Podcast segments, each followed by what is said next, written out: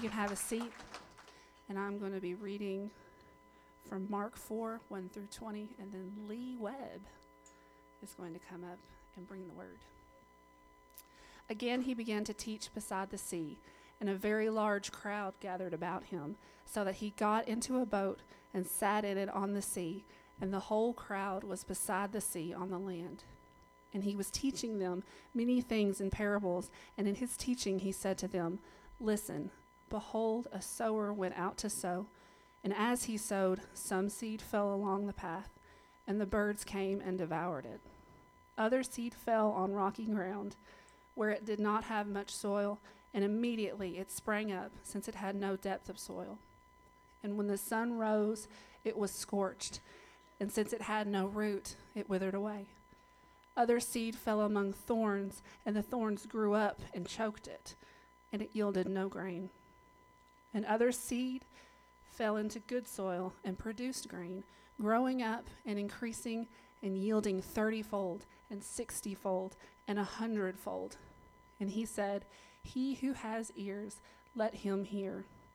And when he was alone, those around him with the twelve asked him about the parables. And he said to them, To you has been given the secret of the kingdom of God. But for those outside, everything is in parables, so that they may indeed see, but not perceive, and may indeed hear, but not understand, lest they should turn and be forgiven. And he said to them, Do you not understand this parable? How then will you understand all the parables? The sower sows the word, and these are the ones along the path where the word is sown. When they hear, Satan immediately comes and takes the word that is sown in them. And these are the ones sown on rocky ground. The ones who hear the, the word, when they hear the word, immediately receive it with joy and they have no root in themselves, but endure for a while. Then, when tribulation or persecution arises on account of the word, immediately they fall away. And others are the ones sown among the thorns. They are those who hear the word, but the cares of the world and the deceitfulness of riches and the desires for other things enter in and choke the word, and it proves unfruitful. But those that were sown on the good soil, are the ones who hear the word and accept it and bear fruit thirtyfold and sixtyfold and a hundredfold. All right, folks, we, uh, we live in a little bit of a crazy world, don't we? International leaders flaunting their nuclear power, uh, trade wars, cyber attacks, shootings, um, stolen credit, credit, uh, stolen credit, stolen identity is what I was trying to say. Credity, creditity. She made me nervous. I'm telling you. Y'all know I usually don't get nervous when I get up here, but like she's, I was like, I need some slides that are missing or some notes not there or something. Make me feel normal. Have you ever had your identity stolen? That's hit our house. How about drones delivering packages? or cars driving themselves coming to a theater, but for real, near you. Now, that's crazy stuff, and we see it every day, but in my life, there's all kinds of crazy and chaotic things that may not be on that level, but in my own little world, they're on that level. Anybody else have any chaos in their life? We live in a house with three little people. It's nine, one is six, and one is three. I want to tell you a story, and we're family. So, you know, just like Robin, when she got up here, I'm just going to share. We're just going to be honest. We're just all going to get around this idea together, okay? Can we do that together today? All right, so I'm, um, I'm, you know, again, crazy things happen in our house, and they can happen at any point in time in the day or at night namely at night, at uh, this particular story at about 3 o'clock in the morning. For those of you that have little people, know that's not really abnormal that something crazy would happen at 3 o'clock in the morning. Child comes to your bed, you're in your bed with your wife as you should be, sleeping at 3 in the morning. He's coughing, he's sick. Oh no, oh no. You lose your spot in the bed. So I lost my spot in the bed. I went to where he was sleeping, and it's like anybody else have like musical chairs or chaos in their house around the beds, like where you might end up, and you wake up that morning and you're like, oh, what room am I in? Where am I at? That's why we drink a lot of coffee, folks. Anyway, so I'm in this room and I shut the door to sleep. I'm sleeping really well. Probably in a couple of hours later, maybe this is due to my age, I got up and I had to use the bathroom. All right? We're family. Y'all said you promised. It was all right. I'm just going to tell you. So I had to use the bathroom, so I go to the door to unlock the door, but I forgot the lock is on the outside of the door because one of the little people in our house does not like to stay in timeout. So what you do, Stephanie, is you put the lock on the outside. You know what I'm talking about? I hadn't figured that out yet? Okay. Don't turn me in. You said we were family. All right, so I'm, I'm trying to figure out what I'm going to do. Now, one option is to raise the window and whatever, you take it from there. But we have a security system, so don't try to break in my house, family. We have a security system, so if I raise that, Rachel, who is very scared at four in the morning, three in the morning, four in the afternoon. One time we saw somebody was down in the basement and she opened the door and said, This is your last chance to get out. There's nobody down there. I'm calling 911 right now. So I have a choice. I could raise the window, set up alarm, wake up everyone, sick child and all, or I can figure something else out. Now, since we're in this together, I'm going to show you a picture of some items in the room that I had to choose from. I'm, I end up actually in Warren's room. I don't even know why she's not sleeping in her room. Don't, whatever. So here's your pictures, all right? Now, you get about 30 seconds, and we're probably going to run over anyway, because when the founding pastor teaches, he just goes on and on and on. All right, so four four pictures here. Now you get you get uh, an opportunity to think about if you're in a locked room, and as time goes on, you're getting a little more anxious because as things get crazy and more chaotic, you know, I have a need in this moment, and I just can't fulfill that need. So anyway, what would you do? What would you use? Turn to your neighbor and uh, let's see what we might be able to come up with here. What would you do? What would you use? But would you not, maybe there's not even something on this picture, maybe you have something else in your mind, and we'll hear from a couple of you, okay? Does anybody know the Je- uh, Jeopardy theme? Y'all got that queued up back there? Jeopardy. Sam's like, oh my gosh, where is this going?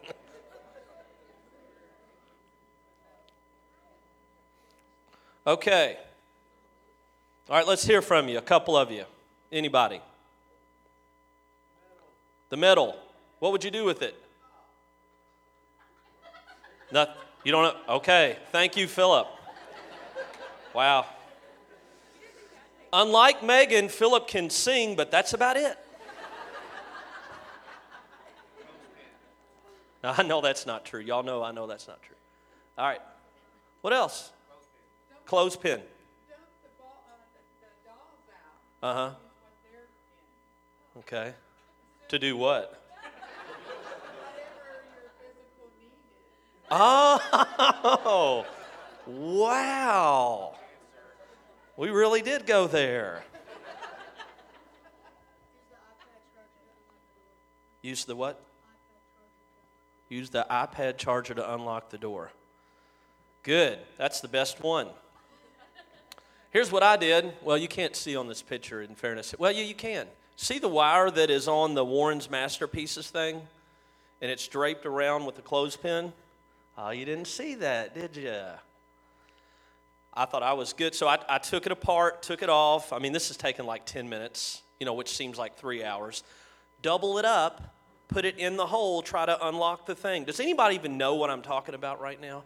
But it's not sturdy enough because it's crazy right now, okay? That's why it's not sturdy enough. And I try to, and I can't, okay? So then I just decide, well, what I have to do is bang on the door. I banged on the door, waked up the whole house, went to the restroom, waked up, woke up the sick child, and all that.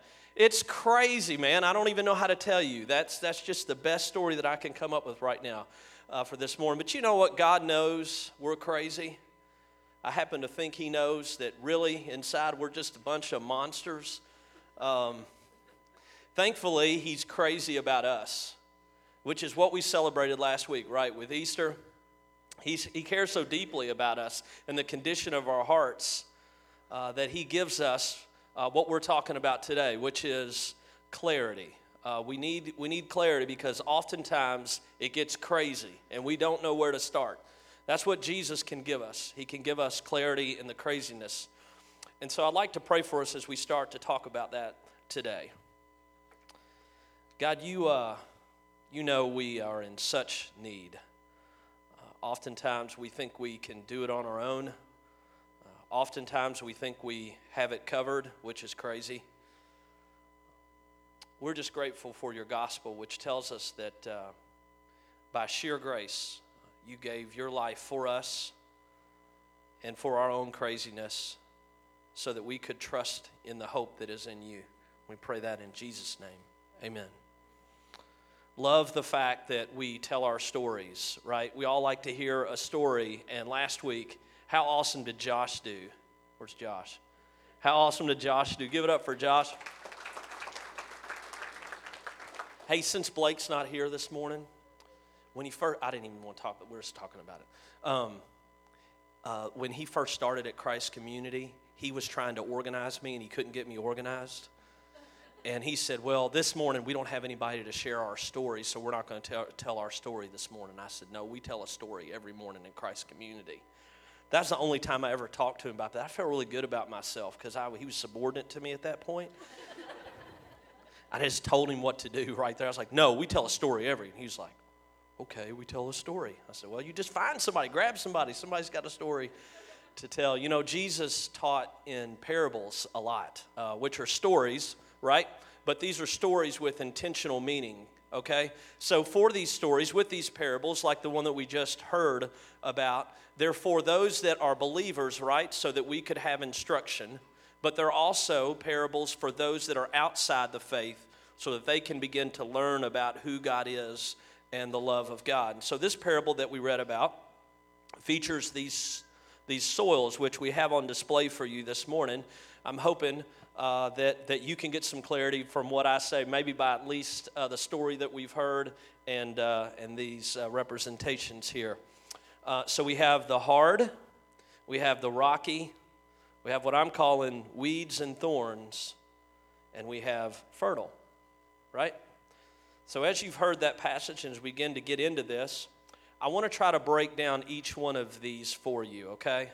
And, and hopefully, as you hear me try to go through this, you can be thinking about the condition of your heart. My question is where, where are you at? What condition are you in? And because you're crazy like me, how in the world do we find a starting place to get clarity on where we are and where we want to go? I think that would be a great way for us to spend some time together. So, you know, first the parable starts off with the sower, right? With the seed, right? And so this sower with this seed uh, spreads the seed on the path, right? Okay, so now not only does he or she spread it on the path like this, right? So this is supposed to be really hard dirt, but it actually looks fertile, so that's probably a bad start. But it's kind of more like that. That's really hard, okay?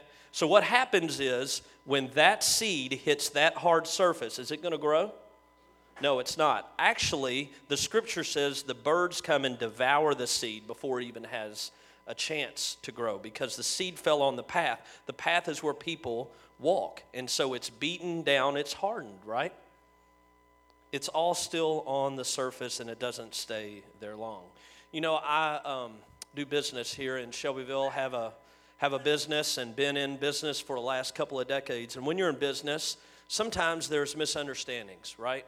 You try to do the best you can in business. Business is its own crazy, chaotic mess. Um, and, and frankly, to me, it's like, it's like a ministry. It's like an opportunity for me to connect with people. And so I try to do my best to do that. But sometimes people take you the wrong way, or maybe sometimes you even mess up. Um, different things happen.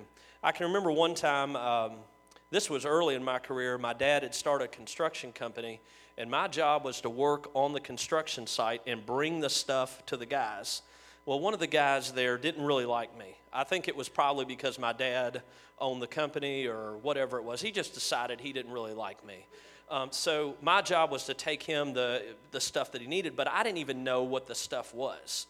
I mean, I knew like a stick of wood, you know, or something like that. Not even like, you know, uh, the difference between anything, right? A stick of wood, what is that?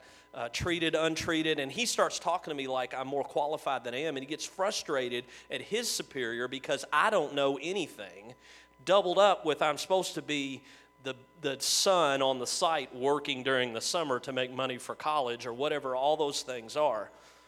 I knew he was angry with me, and I felt like he was really just a person that was very hardened. Do you ever run into anybody like that? Um, I know, I know, I do. Well, I hadn't seen this guy for like ten years, and I pull up to. I'm pretty naive. I pull up to the stoplight, and he's walking down the street. I, he kind of looked like he was walking down the street, not because he wanted to be walking down the street, I don't know what was going on. Maybe he didn't have a car, whatever. He was just angry. He was just mad. And I rolled down my window and I said, "Hey, fill in the blank. How you doing?" And he returned the salute at me with the number one finger um, immediately. Like, like, like I've been holding this in for 15 years or 10 years since I saw you last. I'm just like, that's just savage, right? That's just that's just hard. But before I go to judge him, you know what? I can have a hard heart too. Because oftentimes Rachel will tell you, I don't like to get too emotional if I can help it. Now, church planning will change you in that. But I would rather just insulate myself emotionally. I would rather um, just hide those things and sort of move past whatever the hurt is. That's why when Robin shares her story, it's so impactful to me because she's being so vulnerable. And oftentimes, I don't do that. I'm not as empathetic as I should be, right? Um, I'm just, my heart is just ready, ready to move on. And little things happen in my day. I don't know if you're just an ordinary person like me, uh, but little things happen in my day, like just weird stuff that show me that sometimes I have a hard heart. One time I was speaking at an event, and it was a morning event, and I was coming back, and I had a bunch of breakfast that I was going to bring back because I was the good husband, namely because I was super hungry and I didn't want to come home and just bring food for me. Um, so, so I brought it. Uh, I was bringing this food home, and I get up to the exit ramp, and there's a guy sitting at the ramp. Y'all know the guys that, guys that sit at the end of the ramp, right? And we all have our different philosophies. Uh, we all have our different ideas about what that is. But if God tells you to do something, you just do it. All right, let's just be clear about that. Forget about all the principles and whatever else. If the Holy Spirit says do it, you know what that means. I know what that means. He told me to just give him that whole thing of food. And I said, no. I said, no. And I drove home and I ate it. What's wrong with me? I said no. And then I went home and I didn't even feel bad and I ate it. You know why? Because I'm a like Christian speaker and I spoke and, and I earned this food. And Come on, man. That's, that's an example of a hard heart. You know how good God is, even with my hard heart?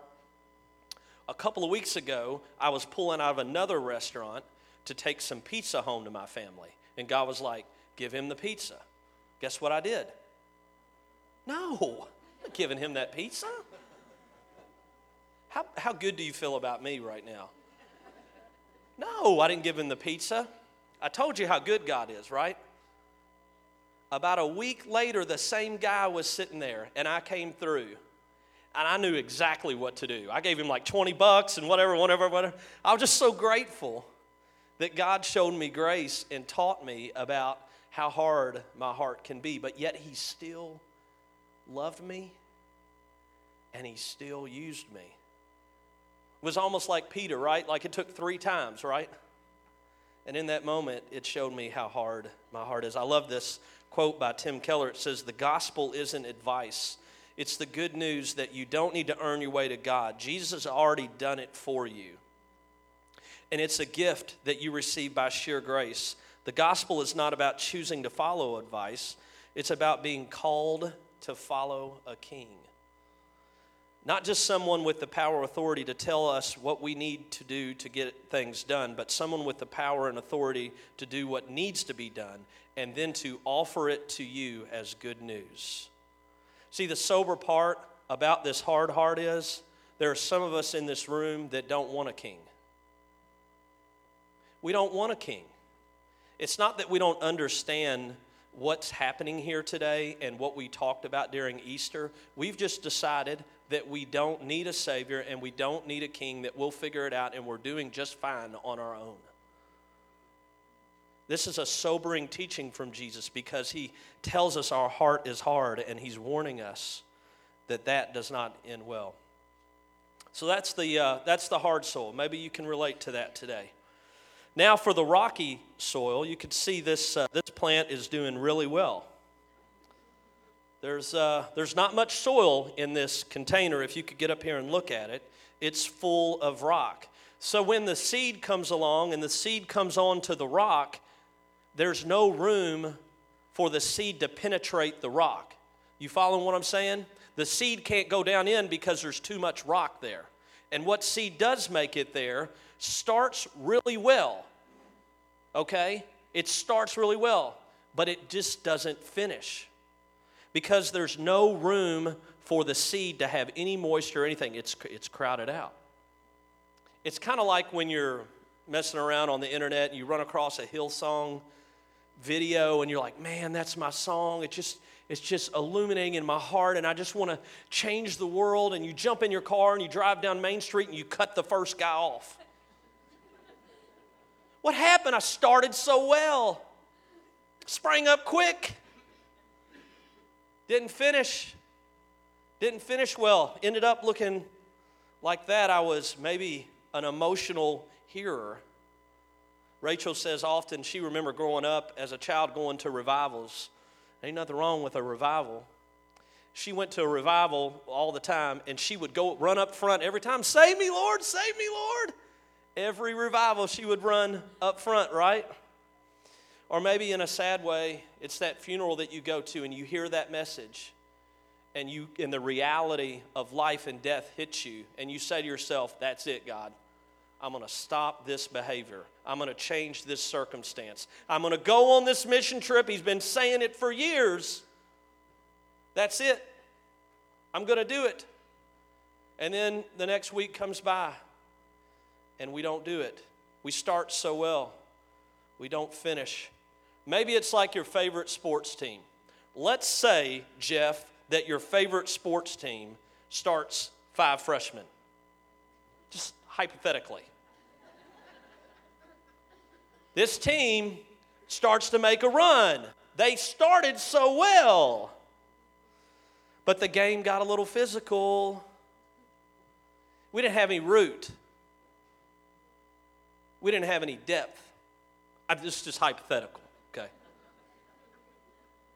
We didn't have any depth, and so what started so well seemed to end pretty quick. It was like we were cut short. It was like there was two more weekends of. Um, you get scorched. You don't have any root. Since we're sharing, when um, when I was in college, I, I sort of felt like I sort of felt like that because I kept my Bible in my room but I didn't really know much about my Bible. I just knew it was important to have a Bible. I went to church when I was a child. I got saved when I was 12 years old. I was baptized. Went to church every Sunday, all that stuff. When I got to college, I just kept my Bible. I didn't know how to apply it, I didn't know much about it. There was a guy that lived across the hall from me that knew that I had a Bible in my room. And he knew it. And he knew that I didn't know really what to do with it, but he knew it meant a lot to me, maybe culturally more than what my faith would express. So he would just give me a hard time about this Bible, and I passed him in the hallway one day and he said, Hey, Lee, you know, the Bible, you know, how can you think that that's without error? That's just a bunch of old, you know, writings assembled together. It doesn't mean anything. There's nothing there. And I said, You know what? I'm going to prove to you that this Bible means something because every time I open my Bible, and maybe I heard somebody say this or something sometime, every time I open my Bible, God speaks to me. Every time. So, do this right here, and I just flip it open. So dangerous. Just, what are you doing? This is what you look like right here, Lee. And I flip to Isaiah 8. And I and here's the, the Lord said to me, Take a large scroll and write on it with an ordinary pen, Maher-shalal-hash-baz.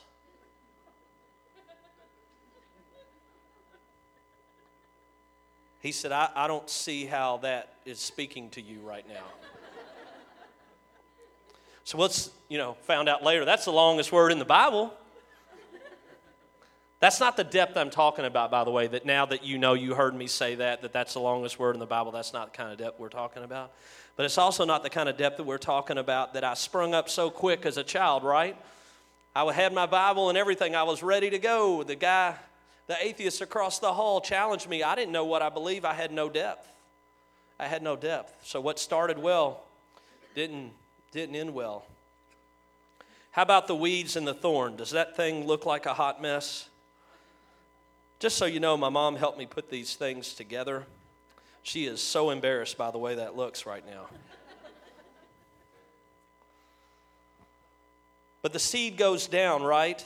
And the weeds and the thorns choke it out. So, what is in there, which is a beautiful plant, is choked out by the thorns and the weeds. Now, I don't know all of you intimately. We don't walk day to day, right? But I can tell you this is where I'm at. And I will tell you that a lot of the Western Christian culture is right here. We are really good, church, at crowding out the seed. Read a lot of C.S. Lewis, uh, The Weight of Glory would seem that our Lord finds our desires not too strong, but too weak.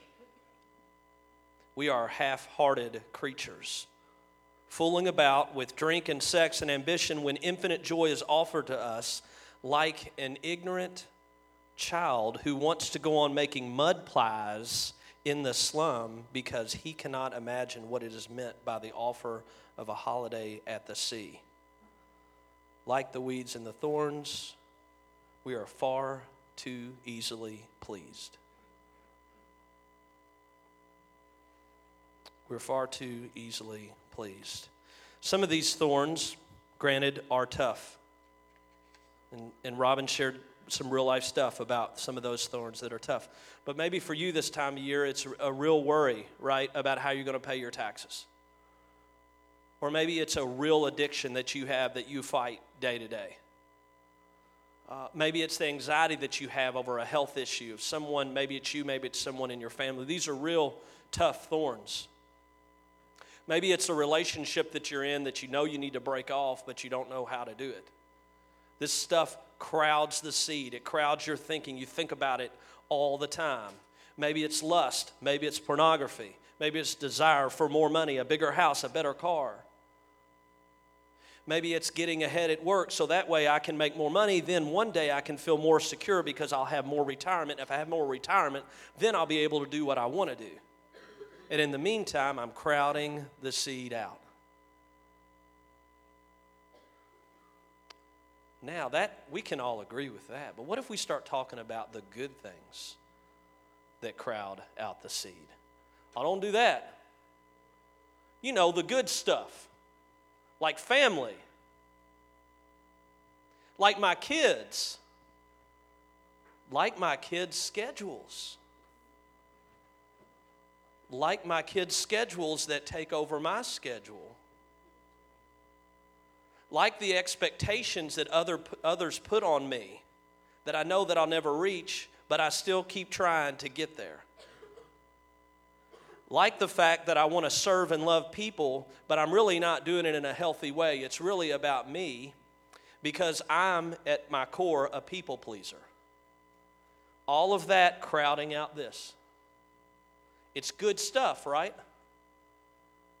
It's the good stuff. It's the good thorns. It's the good weeds. Think about media just for a second you know, a, a, Nielsen company audience report reveals that uh, adults in the United States are devoted to over 10 hours each day of consuming media. 10 hours a day. Now, and I think this is a low number. It's probably an old report, but Apple recently confirmed that its device users unlock their phones 80 times every day. I, I think that's a low number. Uh, that's as much as six, seven times an hour. I, I think that's low. I was trying to be nice. I, I, think that's a low number. What does it do? Does it crowd it out? The media is supposed to be good. It's supposed to be technology that makes us more efficient, makes us more effective. But is it crowding us out? Well, we say, well, we started off this morning. I mean, I don't know how to do it. I, am on my phone, right? I'm gonna, I go there because I want to do utmost for his highest Oswald Chambers devotional, and I click on that, then I'll get a notification. Anybody else? Facebook notification. Go on Facebook. Fall asleep at the Facebook wheel, you're on there for 20 minutes. And you ruin, and you're just like, why did I just do that? We crowded it out.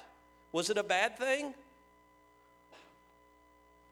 Love this quote by David Coates says, Too much of, a, of the good life ends up being toxic and deforms us spiritually. Too much of a good life ends up being toxic and deforms us spiritually. You know, for me, the way that I end up here is that I have a, a busy schedule with lots to do. And I start off in the morning, and Rachel will say to me, well, Do you mind to take Wells to school because I've got two or three things? Fair question. and I'll, yeah, I'll take him, get his stuff together. then you know what she says to me? This is okay, isn't it? She says to me, you know, like, well, I don't want you to take him if you're going to be a martyr about it. You know, Rachel. And I'm like, oh my gosh, I'm so convicted now. I'm all, I'm all messed up. It's not a hard thing for me to do, is like the next block down where he goes to school. Think well of me. But I put my head down and I get through, right? I just try to get through. And we have stuff to do, and I don't want to belittle the, the schedules that we have. But where we want to end up is at this fertile plant, which my mom is more proud of this, this plant. Reminds me of my good friends, uh, the Divines. Um, the Divines who uh, I made fun of Philip earlier. I would never do that again, Philip. I think we have a picture of sort of what they're up to right now in their house. Oh, he did? Yeah. Woo! He's a servant. So, what they're doing right now is um, because they know the condition of the soil is such outside and it's not ready, uh, they're actually uh, being proactive with their seeds. Uh, they're, they're taking their seedlings and they're, they're uh, y'all that are, have small farms or gardens, I have no green thumb, not a shocker to you, uh, but this apparently is like underneath a heating lamp of some sort, and they're starting their seeds, right? And so when the first frost ends, which should have been two months ago, and I'm, it's kind of like that favorite, t- okay.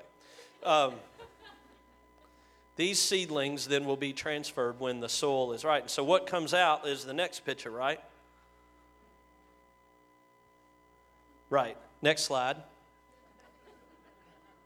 There's little Mr. Divine, and the fertile soil is actually prov- uh, providing uh, produce, it's, it's fruitful. So, knowing the condition of your soil is critical, even a very tangible way, right? We have to know. It helps us to manage the craziness. You know what I think about people that are in this soil, right? We have a lot of them in this church, and I'm grateful for them. A lot of them are the ones that work on the other side of that wall more than they should. Um, a lot of these people are quick to repent, uh, they react with kindness, they're good listeners. They know that what they do is God's strength and not their strength, and whatever the outcomes are. Uh, they have open hands, open hearts. They give grace. Yes, they are doers, but they know that it's not them doing the work, right? They have fertile soil and they're very, uh, very impactful, as I said, in my life. Now, here's the thing teaching moment for us, right? So, This is what it looks like to have fertile soil, though. You knew you were going to hear something about not staying inside. So we used to think as a church that we would get real fertile and everything would look really good and that we would multiply and we would stay inside of these walls. So it would be natural that we would look at this plant and say, wow, look at this church plant. Look how awesome it is. Uh, let's get bigger and bigger and let's stay in this pot. I, I don't think that's what fertile soil does, though, because it multiplies and other things are started from that, right? We see that as a church with Midland. We see that as a church as other opportunities to send and plant other churches. That's why we're all about church planting. We think it's our greatest form of multiplication, of sowing the seed. Yes, that, that, is, that is a great picture for us as a church, but it also is a great picture of people that I know in this church that are investing in their children and their children's children, and this multiplication happens through family as well. And if your family is not here, and if you feel broken because of that, you can in turn and invest in any of this family because I said we're all family. And in that way, that fertile soil can be multiplied. Now, to close, Jesus gives us clarity about this parable. You know, we hear this, this story, the first part of the parable, and we're wondering what the meaning is. And I told you a parable is not just a story, it has intentional meaning.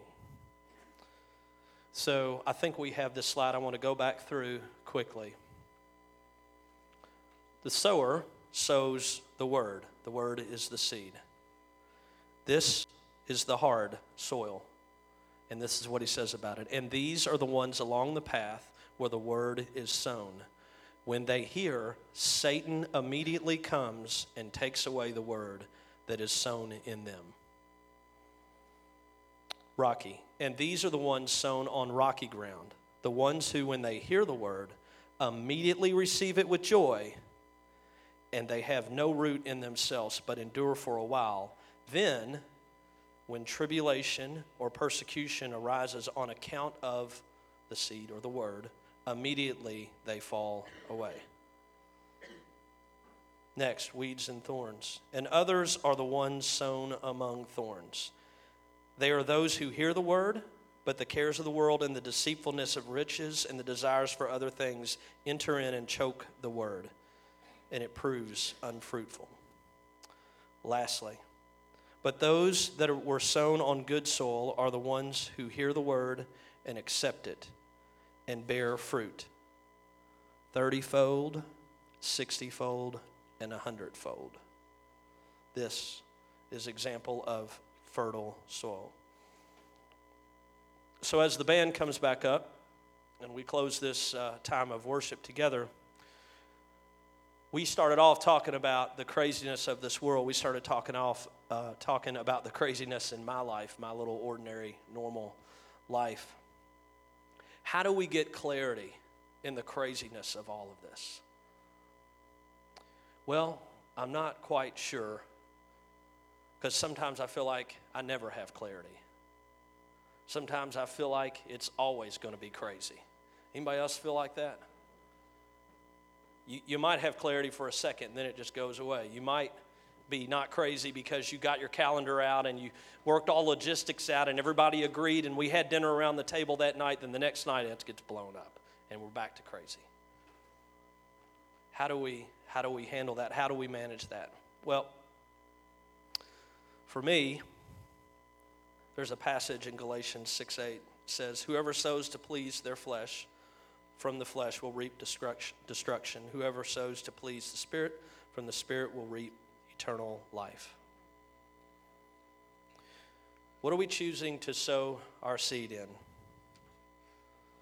Rachel and I went and saw the um, movie The Apostle Paul, which, since we're family, I'll just be honest with you. Sometimes, sometimes those kind of movies can, I, I feel like they're going to be corny, just to be honest.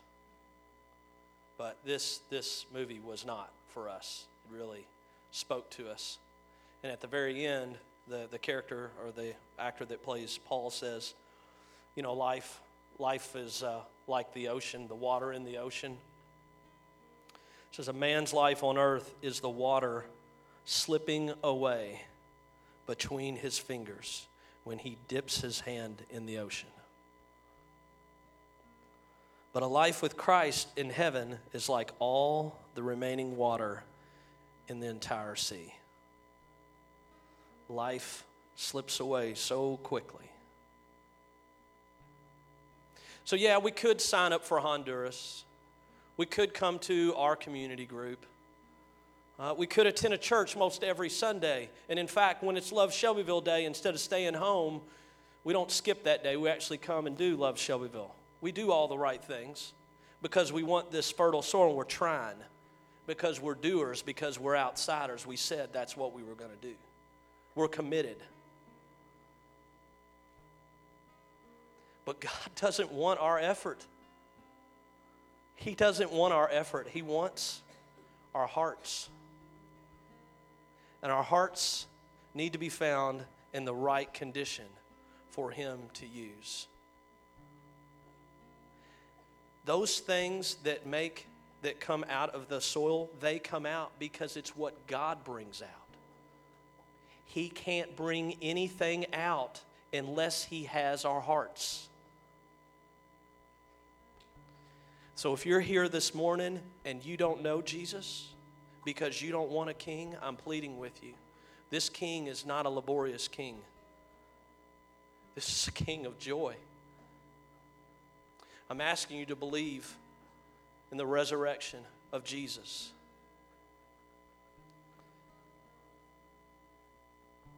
There's no place that you can start. You can't sign up for any of this stuff if you don't know Him. And so, what I'm asking you to do is to consider receiving Him as your Lord and your Savior.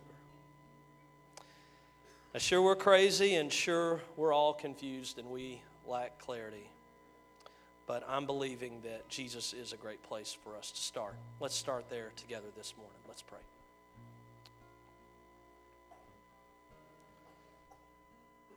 Jesus, you said after the first part of the parable He who has ears, let him hear. In Jesus' name, amen.